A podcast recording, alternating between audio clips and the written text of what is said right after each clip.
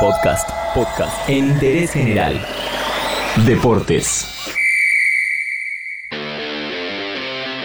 El fútbol está parado en casi todo el mundo, pero sigue muy atento a lo que suceda con la pandemia del COVID-19. Hay algunos clubes que ya están planificando su economía para el resto del año, jugadores que están ayudando a los que más lo necesitan y otros que se están recuperando del virus. Pequeñas historias de fútbol y coronavirus ahora en Interés General. Recuéstate y cuéntamelo todo. Vamos a empezar por España, que se sabe es uno de los lugares más afectados del mundo por el COVID-19. Principalmente Madrid, pero Cataluña no se queda atrás. Y cuando uno habla de Cataluña, indefectiblemente habla de Barcelona y del Barcelona Fútbol Club. Lo primero que hizo el club culé en medio de esta cuarentena total fue poner en venta a algunos jugadores de renombre. Creen que será un año difícil para recaudar y también para incorporar, y por eso analizan prescindir de Iván Rakitic, de Arturo Vidal, de Umtiti, de Felipe Coutinho y Anthony Griezmann. La cosa es simple, los venden o los usan como parte de pago de algún jugador que quieran incorporar.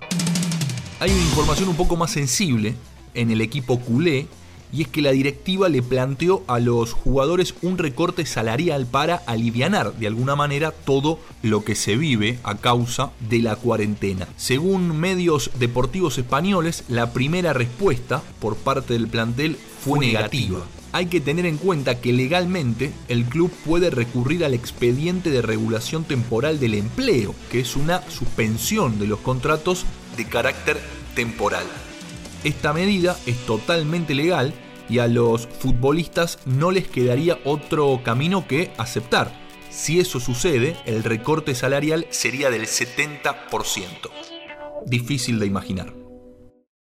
Silencio, desolación total en las dependencias del Fútbol Club Barcelona. Tan solo está abierto el museo y para la gente que tenía entrada anticipada. Hoy no se están vendiendo entradas para el museo, no se están vendiendo entradas para ningún partido por orden del Ministerio de Sanidad por el coronavirus. No se está vendiendo entradas para ningún partido de lo que resta de temporada, más que nada por la incertidumbre que hay por si se va a disputar o no. Y como ven, silencio, muy poquita gente, algunos turistas perdidos que no han visto ninguna información aún sobre el estado del Camp Nou, del museo, de todo, y hasta nueva orden así va a seguir el Fútbol Club Barcelona. Todo esto en marco de una crisis que no solamente sacude a la Liga Española, sino a las más grandes de Europa, que, como ya dijimos en otra oportunidad, calculan que este año perderán entre 3.000 y 3.400 millones de euros. Hablando de ayudar a Barcelona o a Cataluña, Messi donó dinero al Hospital Clínic de la ciudad y Pep Guardiola hizo lo mismo con la Fundación Ángel Soler Daniel. La prensa española habla de que donaron 1 millón de euros cada uno. En Alemania hay 3 jugadores que armaron una gran movida solidaria. Son Goretzka, Kimmich y Lewandowski. Crearon Wikicorona, una plataforma para recibir donaciones y así ayudar a combatir la pandemia. Para motivar a los posibles aportantes, de arranque ellos pusieron $1 millón cada uno. Obviamente, después de esto, varios jugadores se comprometieron a donar dinero. Más allá de cualquier donación, de la fama, de la juventud o del impecable estado físico que tienen, los jugadores no son inmunes al COVID-19. Hay muchos que dieron positivo en las pruebas y bastantes conocidos. En Italia, Juventus tiene a Matuidi y Dybala en pleno tratamiento.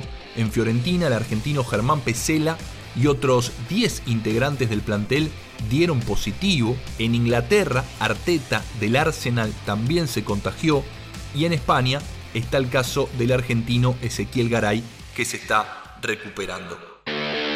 Al fútbol, el que parece que nada lo detiene, lo frenó el COVID-19, y no solo lo detuvo, sino que lo hace estar en vilo, tanto a las ligas, a los clubes, como también a los jugadores. De eso hablamos hoy en Interés General. Entérate de esto y muchas cosas más en interésgeneral.com.ar.